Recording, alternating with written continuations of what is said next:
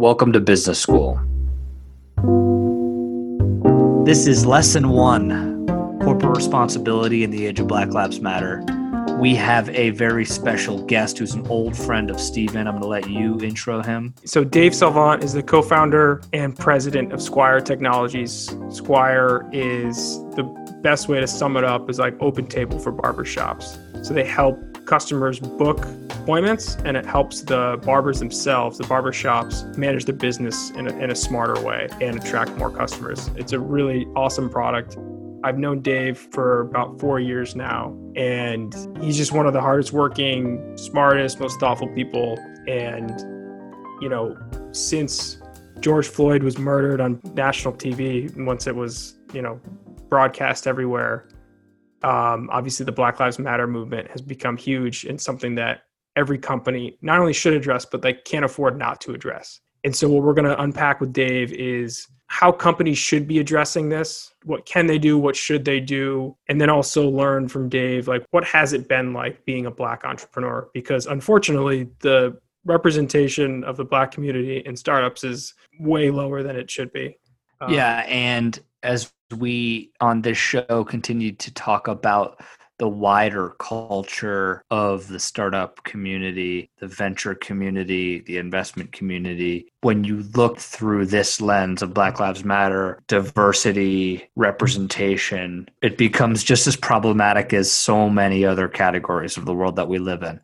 And I think Dave is somebody that has a really unique perspective on that. In a lot of ways, like you, he came up through as classic a startup ecosystem as you can come up through, starting at Y Combinator, raising venture money based in New York, and to the point where now he's raised over $40 million and has a headcount of 50 people and is going to scale aggressively in the next year. So that's why I was really excited that we had him on and we get to some really interesting things. So, without further ado, enjoy the episode with Dave.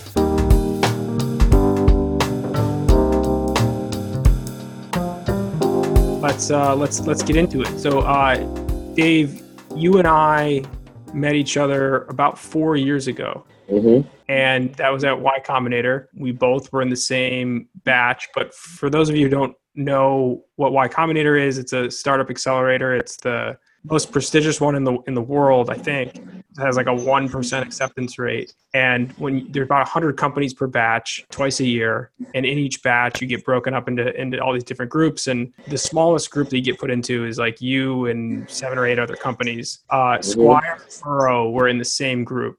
Dave, you guys are probably the only company that I regularly talk to. Wow. Yeah, as Steve mentioned, that we, we go back four years, 2016, uh, summer 16, one of the first guys, you know, I met coming into the, the batch and one of the first guys that I, I really clicked with. You were in business school at the time. Um, yep. And, and was able to, you know, do both, which is very, very impressive. But yeah, so Steven, great friend, great, great fellow entrepreneur. Learned a lot from this, bounced ideas off him for years. And, and now, you know, we, we're here on June 19th. That's right. Yeah, today is Juneteenth. It's uh, it's very appropriate for the topic of corporate responsibility in general, but specifically how companies should and should not address this, what role they should play, who's doing a good job, who's not doing a good job, and then kind of learning from you, like what is it like being a black entrepreneur? Before we get into that, can you tell everybody about Squire? Yes, Squire is a software system for barbershops. So essentially, we, we power the back-end operations of the barbershop. So everything from CRM, scheduling, point of sale, payroll, in the future, financial products, a neobank for these underserved customers, and we just allow them to operate more efficiently and effectively. Yeah, so that's Squire summed up in a, in a nutshell. When you first started Squire, was that a big pain point that you'd experienced or you knew people who had experienced that you were solving for? In my I mean, I, I go to a barbershop and it seems like, I mean, now everybody seems to use Square just for payment, but what, what was that issue that you were attacking in the early days? So it was actually solving for, you know, my issue. So I used to have to get my hair cut being a professional on Wall Street literally every other week. And that process of, of, of getting the haircut was very arduous. So normally you have to, back in 2015, you had to call or text your barber. You had to go to the barbershop, wait, wait for sometimes hours, and you had to bring cash. So 2015 was right around the time where Uber and, and Open Table and all these other other companies were really starting to take off. So my thought process is why can't we apply that technology, that ease, that ease of use that um, these technologies provide for the respective industries to an industry that I love that hasn't been changed for 50 years. So that was the kind of impetus to kind of create something, a product that made sense for barbershops and solved my need. One of the things, and this is off topic, but I'm just really curious. Don't barbershops already have razor thin margins? And to add a software to that small of a business, is there is there room for it? Was that a tricky uh, thing to I do? Mean, I mean, I, I, think you know, from an outsider looking in, it, it would think that these guys have thin margins, but they really don't. The good ones run really good businesses. And they have, in order to run a really good business, you have to have software to organize it all.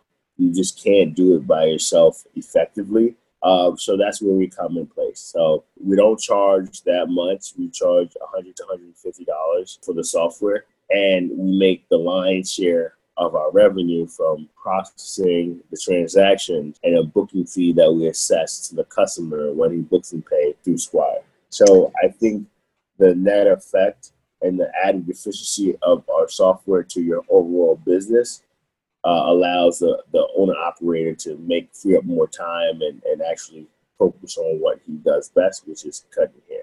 It also allows you to what you just talked about. You're a customer if you know there was, if you knew there was going to be a long wait time, you, you, you don't necessarily want to go and wait hours to get your haircut. I assume you don't. If you were to be able to book an appointment more easily, that spreads out the demand and actually avoids people just leaving because the, the line's too long, right? So they, they, they can actually, barbers can actually get more business in theory by organizing it like this. Mm-hmm. Exactly. So transitioning to the the overall theme of this episode, obviously what's been happening in the world is been on every TV screen and it's been in every room and everybody's having conversations about the Black Lives Matter movement. And I think when we were talking about this episode and this show, one of the topics that we felt both ill equipped to discuss on our own, but also think is a an important one is what should brands do? Obviously, brands are not at the forefront of this conversation, and uh, participation seems to be also important. So, I think just to start, how would you answer the question of what do you think responsibility is of brands in a moment like this? What would be a good representation and what would be a not as good? I mean, I think people oftentimes go with popular opinion. Like this is popular right now, and it's like all the companies, so it's safe it's safe to to stand up for Black Lives Matter. It's it's safe to do all these things that you see now with publicity because no one is gonna you're not gonna lose customers over it. I think what brands need to do is hire more African Americans in places of leadership where they can make a change. Like if we look at the household wealth of black people in America, it's less than two trillion dollars or something like that. And if you compare that to the wealth of white people, it's 60, 70 times greater. And the graph, you know, from the 1970s is even more alarming. Like black people stayed flat and white people, Asian people, and other other other races, they actually increase exponentially. So I, I think what's happening in America with police brutality and everything like that it starts with wealth. It starts with if you have the wealth, you can kind of create the policies because you can vote and your taxes go towards certain policies and procedures, and you can actually invoke the change you want to see. So I, I think to circle back, what corporations need to do is hire people, pay them a fair wage, and pay them, you know, what their counterparts make, and actually try to increase wealth so that can affect the communities that you know these folks live in. So I, I think it's kind of like twofold. Number one, from a brand, how do you combat systematic racism, and how do you create wealth within Black communities so it can counteract that kind of oppression, if that makes sense.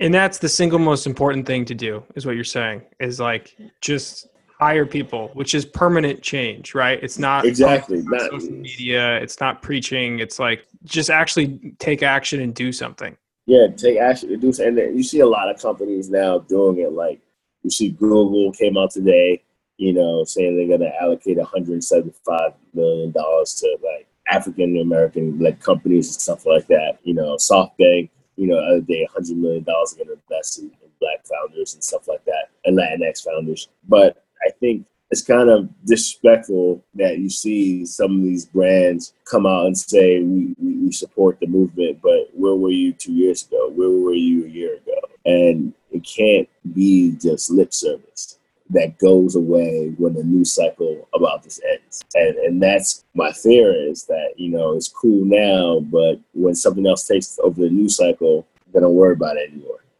Yeah, you mentioned uh, like where were you two years ago when you started the company and you started raising money. I mean, you've been in this startup community for a while now, for at least mm-hmm. four years. You you started at Y Combinator. What was the environment like as a black entrepreneur I mean, four years ago? Two years ago, it's tough. It's tough. You know, like even our Series A a year ago was tough. You know, our Series B wasn't tough, but our, our, our Series A was tough. Like you know, it's, it's sad to say, but we were in, the business didn't change categorically to what, what it is today. You know, we went into the Series A with less customers, but our unit economics were the same, and we felt, you know, I, I felt that people didn't take the time to double click, and if we were not black, they would have taken the time to double click and, and really look at the business. The ones that did take the time to double click, you know, ended up with a great deal.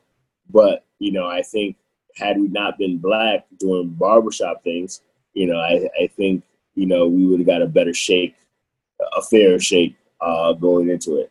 Can you can you dig into that? Do you think people didn't double click because you and Song are black, or do you think they didn't double click because they didn't understand your business model, which is based around barbershops, which are such a big part of black culture? I mean, I think it was a it, it was a, a, a, mix of both. I think if we were two white guys doing a barbershop thing, do I think we would have got a, a, a, kind of more in depth look? Absolutely, I, I do think that, and I, I don't want to think that, but you know, when you go into, you know, we were part of the YC Series A program, and you know, if we look at our, in our cohort, our numbers were categorically better than better than other companies, and they had an easier time raising us. Why is that? If you look at the uh, the markets that's bullshit. Look, just do your research. They didn't do they didn't do their research, uh, and, and now everybody's reaching out to us because you know we validated like how did we raise a round so fast after our last round, and we're probably going to raise another round this year. So like it's their ignorance or the VC's ignorance led them to miss out on deal, and I, I really I really feel that way.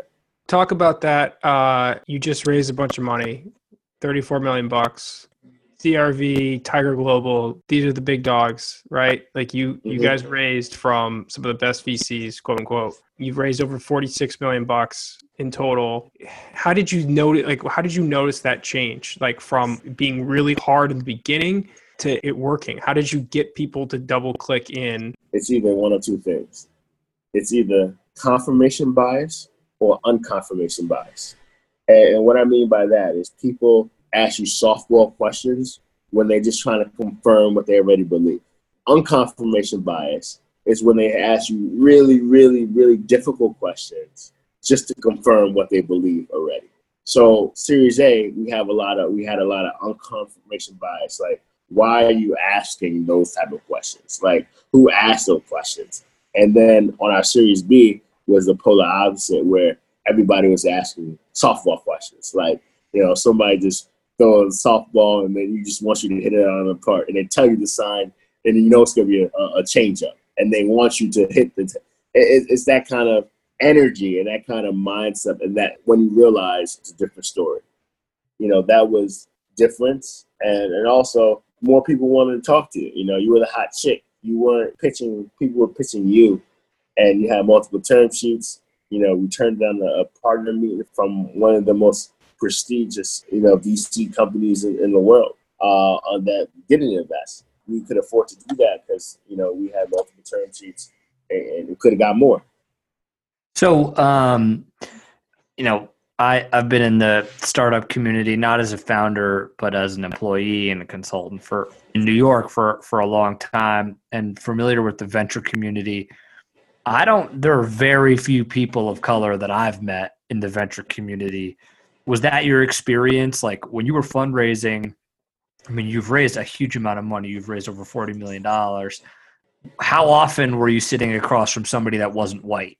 So, so I think it's it's better to group it non-black. None. I, I I've never met Series B, Series A. Never met with a black VC person, Series A or B. Wow. So z- zero times you met, you were able to meet with a yeah, venture. an investing partner. So somebody that can actually write a check. Right now, they want to do a lot of lip service and say, "Well, I got a principal. I got the VC community needs guys that can write checks that are, aren't white." You know, because they missed out on opportunity. You know, like the world is a big place, and you know, America in general is becoming more and diverse. You know, by I think by 2040, uh, which is not that long from now, you know, there would not be a white majority in this country. So why would you why wouldn't you invest in diverse founders because they are building for a world that you don't know and don't don't have access to or aren't familiar with and you're just missing out on opportunity. I, I have a theory and I, I applied this to female founders, but I want to see if this is true for you as a as a black founder. VCs tend to invest in things they know and then in some cases they are willing to learn more about something that they don't know if they think they can make a lot of money off it right and so where you have a challenge especially in consumer businesses where people th- tend to think that like oh consumer products consumer tech like it should be easy to grasp right i understand fundamentally how it works without double clicking into it even if i have no real experience with that product and so i've heard of you know female founded companies who sell female products bras tampons etc mm-hmm. and they sit in front of vcs and the, v, the the male vcs are thinking like I don't know how this works. I, I can't relate to this problem. So so therefore it must like I have no idea if it's a legitimate problem and I have to like go ask my wife and they think that that's like a, a valid enough way to, to, to double click into something to understand it. For you, I'm guessing they didn't understand the value proposition or how this worked because they didn't like these guys don't go to barbershops. I guess too often they, they associate us first of all, they automatically assume we were talking black barbershop hundred percent of the time. Uh, they they thought you know black guys focus on black barbershops, and then why would we do that? It just doesn't make any sense. And then we had to really explain that, like you know, we don't focus on, on black barbershops. We focus on all barbershops because you know uh, if we're trying to build a really big business, we have to talk about all barbershops. You know, and it has to be relatable. You know, it has to be relatable, and you know, you get your haircut the same way I get my haircut. You know, so that was the beginning of. It's just a kind of like a assumption that we weren't targeting black barbershop. So once we had to get over that hurdle, uh, we did, and then they they always talk about market size. They always talk about how big is the market, blah blah blah blah blah. It took a while for us to kind of get past that hurdle. Uh, we don't get that question anymore that much, but we did at our A, we did, you know, not so much at our B. But the, the fact is, if you make a lot of money from your customer, you don't need to have a hundred thousand customers. You just don't. You know, you just don't. And we make a lot of money from our customers. The thing that I think is going to be helpful for a lot of a lot of people, and you can probably guess, I've had, and Phineas and I both had conversations, a lot of awkward conversations with other white people recently people people just feel uncomfortable with like okay how do we deal with this right? Like yes people should have been doing more already to combat racism and they just they didn't. And so it's like now what should they do? And i think it's especially challenging for companies to figure out like okay i do care about this. This is a human rights issue and i want my company to do the right thing but what are some other things they should do? How should they talk about it? I know people don't want to feel like they're just like i think a lot of companies would you agree that people, some companies are getting a little too preachy on social media right now about this? Yeah I, I agree. I think i think you know like shooting content like hey does this have all white people in it? You know like is that reflective of the community i'm serving? Or, or that reflective of my potential customers? Is this inclusive of the people that i want to work for my company I think these small steps lead to big change, you know, because then what, what you see is a little kid sees your company and sees your commercial, you know, that happens to be black. And he sees that commercial like, hey, you know, I could be in there, you know, like it's these little things that combat systematic racism where it's like you seeing stuff allows you to believe that you can be there or you fit in that room and that makes you more inclusive of other folks. Content is extremely important.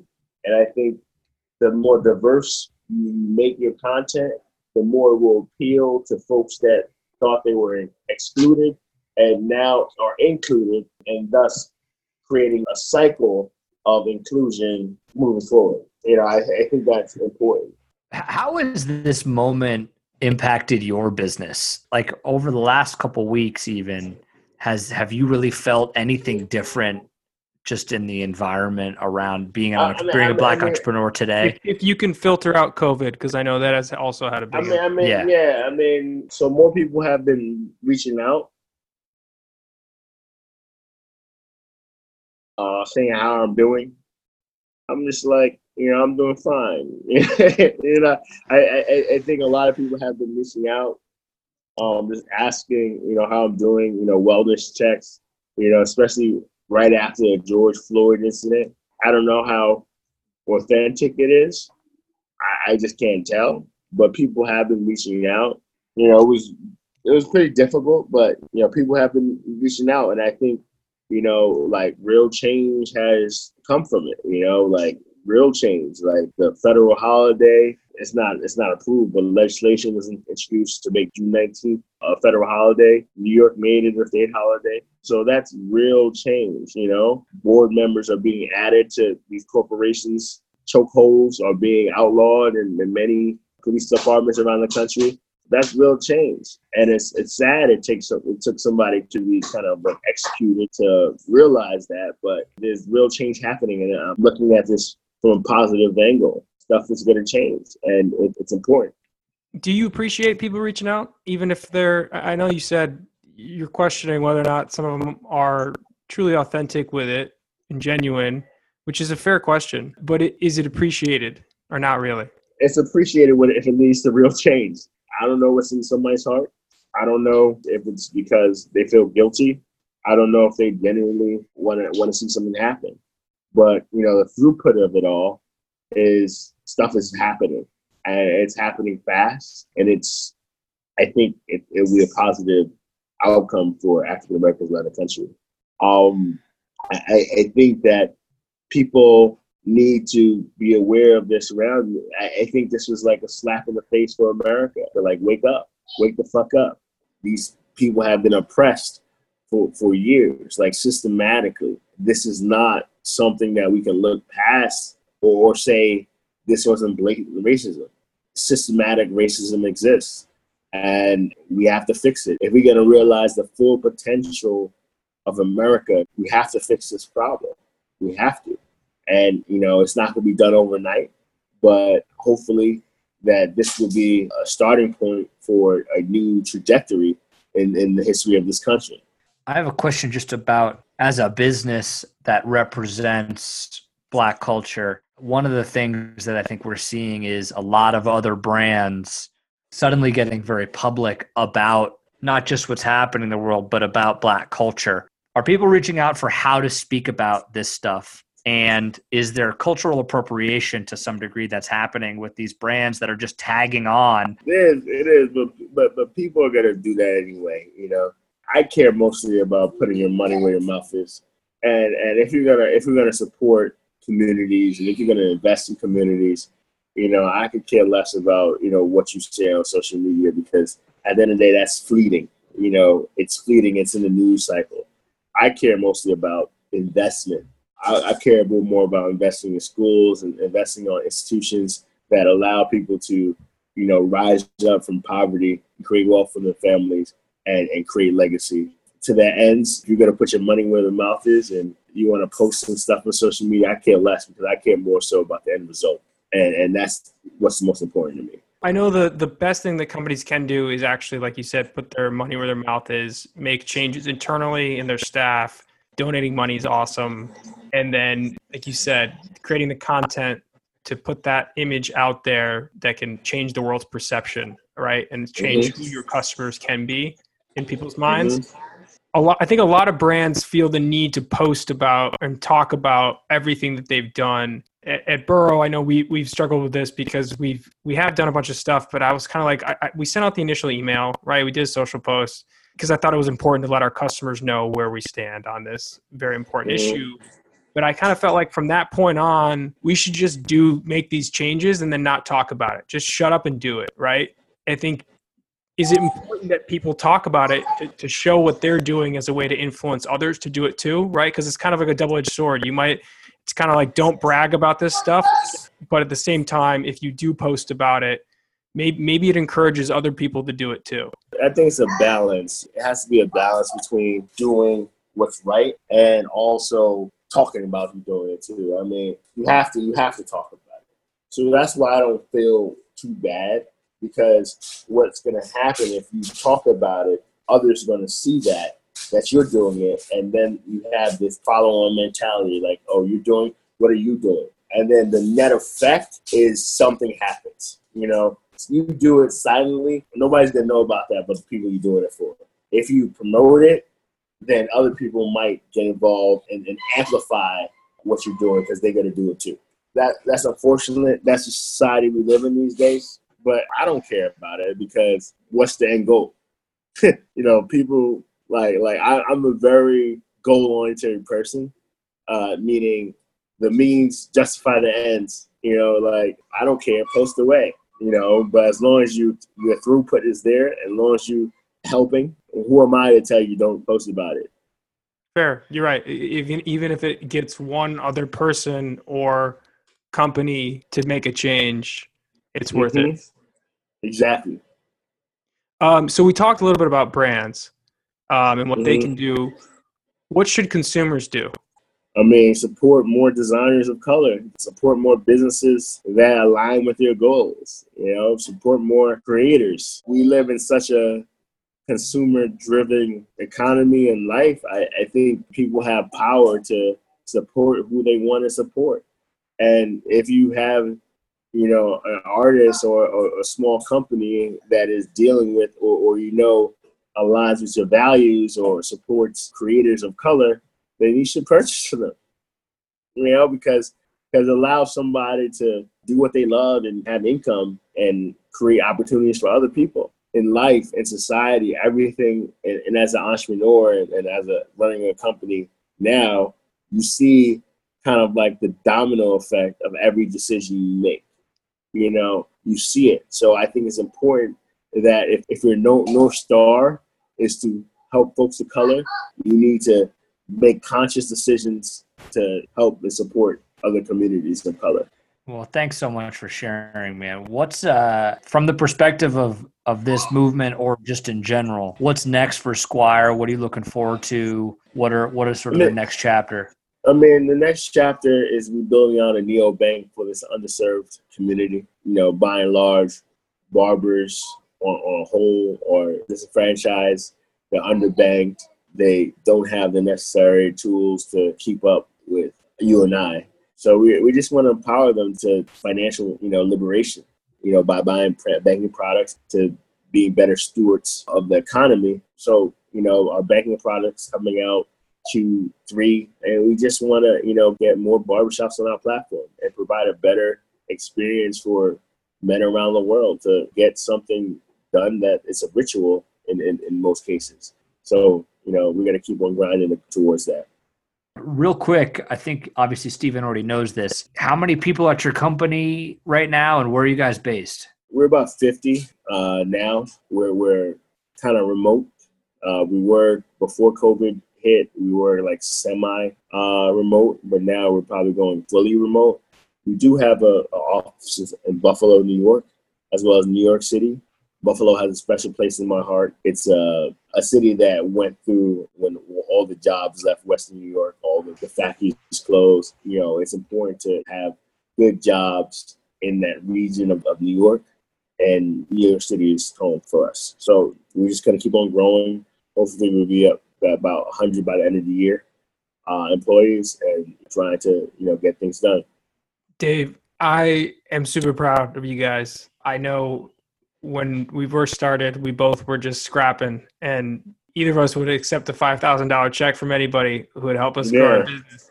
Um, we did. It's amazing how, how how fast you guys have built this. This is it's incredible. Mm-hmm. You're well on track to becoming the, the most successful company in our class, I think. What did they say? The hard, the harder I work, the luckier I become. You know, once you get to this point, you start really thinking about like it's not about the money anymore. It's not about accolades. It's about how are you impacting the next generation of entrepreneurs. You know, it's important that I don't get suited up. It's important. It's important that I, don't, I dress the way I dress. It's important because the kids, the poor kids in Brooklyn or Memphis, Tennessee, or Houston, Texas, or Los Angeles, it's just so far removed from them. They can't relate to somebody who's suited and booted. It just is they, they just can't, you know, because that's not what they grow up around, and that's not what success looks for them. So you have to be cognizant of who you are in order to affect the most change. So you know that's why you know I'm t-shirted out, Jordan's out, you know, because I think that's important. That's so great. Well, Dave, thank you so much for doing this. Really appreciate it. Yeah.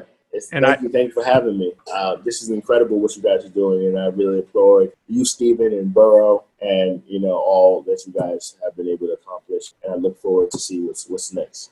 Thank you. I appreciate it. I'll talk to you soon. We're, we'll right. continue to keep in touch. I'll be I'll be less of a stranger now that I uh, well, both of us. I kind of we think we went both went through a bit of a challenging time, heads down. and Maybe now we can both kind of pull our heads up a little bit. You did have a son, which is you know Yeah, you know, yeah, yeah, yeah. Who's around here, uh, running around? Yeah.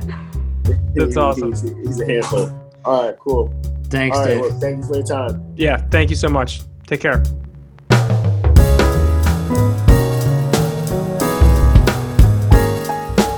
Let's do the post game. Go ahead. I think a lot of non-black led companies right now are they're too focused on how will I be viewed in this? Am I talking about it too much? Am I talking about it too little? Am I doing too much? Am I doing too little? How would that be perceived? And I think the focus needs to be on what can I actually do to make a difference? And then let me just do that. And then if I think it'll help other people make a change as well, I'll talk about it. But if not, whatever, like just focus on actually doing something different. And what does that mean? That means a commitment to diverse hiring and then creating an inclusive culture. If you can, donate money, obviously.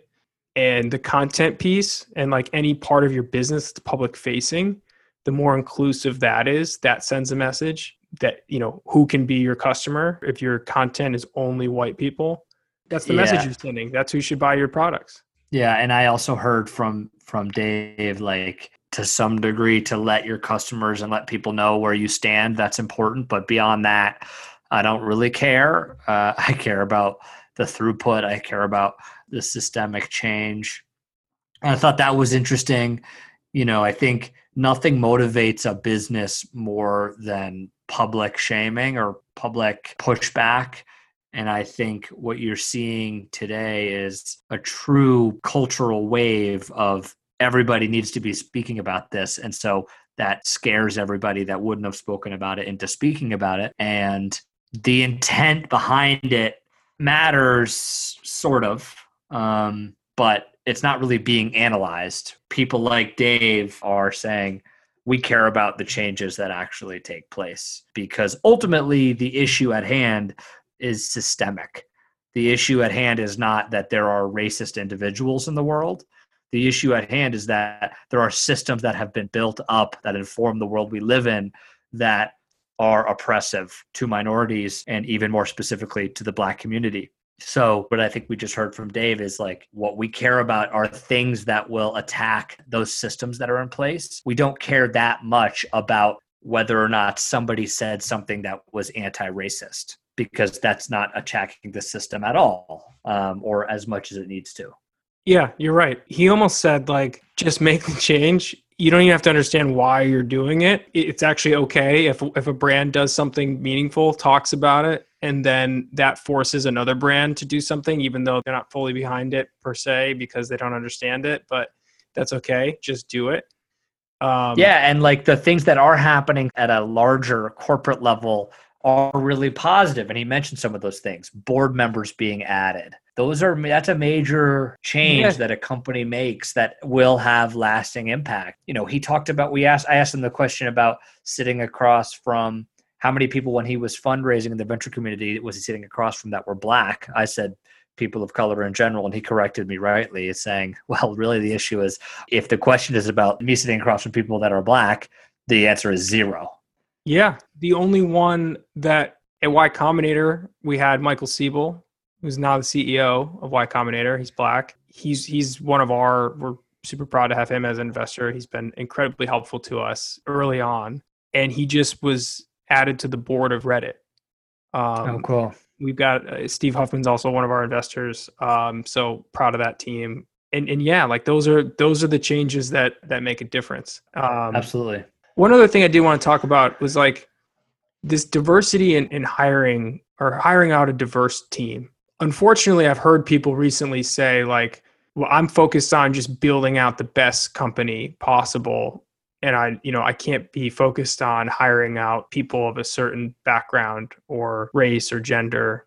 And, and oftentimes a lot of startups face this where you're just like, I just need to hire quick. Like by the time you hire for a role in a startup, like you needed that person to start three months ago.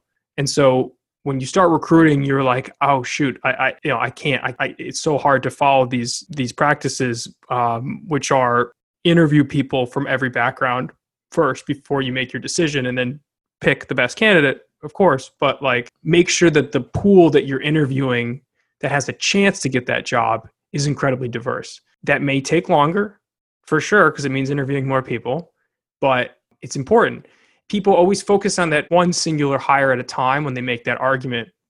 And I'm going to make the case right now for why you should have a diverse team as early as possible. The smaller you are, the easier it is to make a big difference in your company's culture with literally one hire.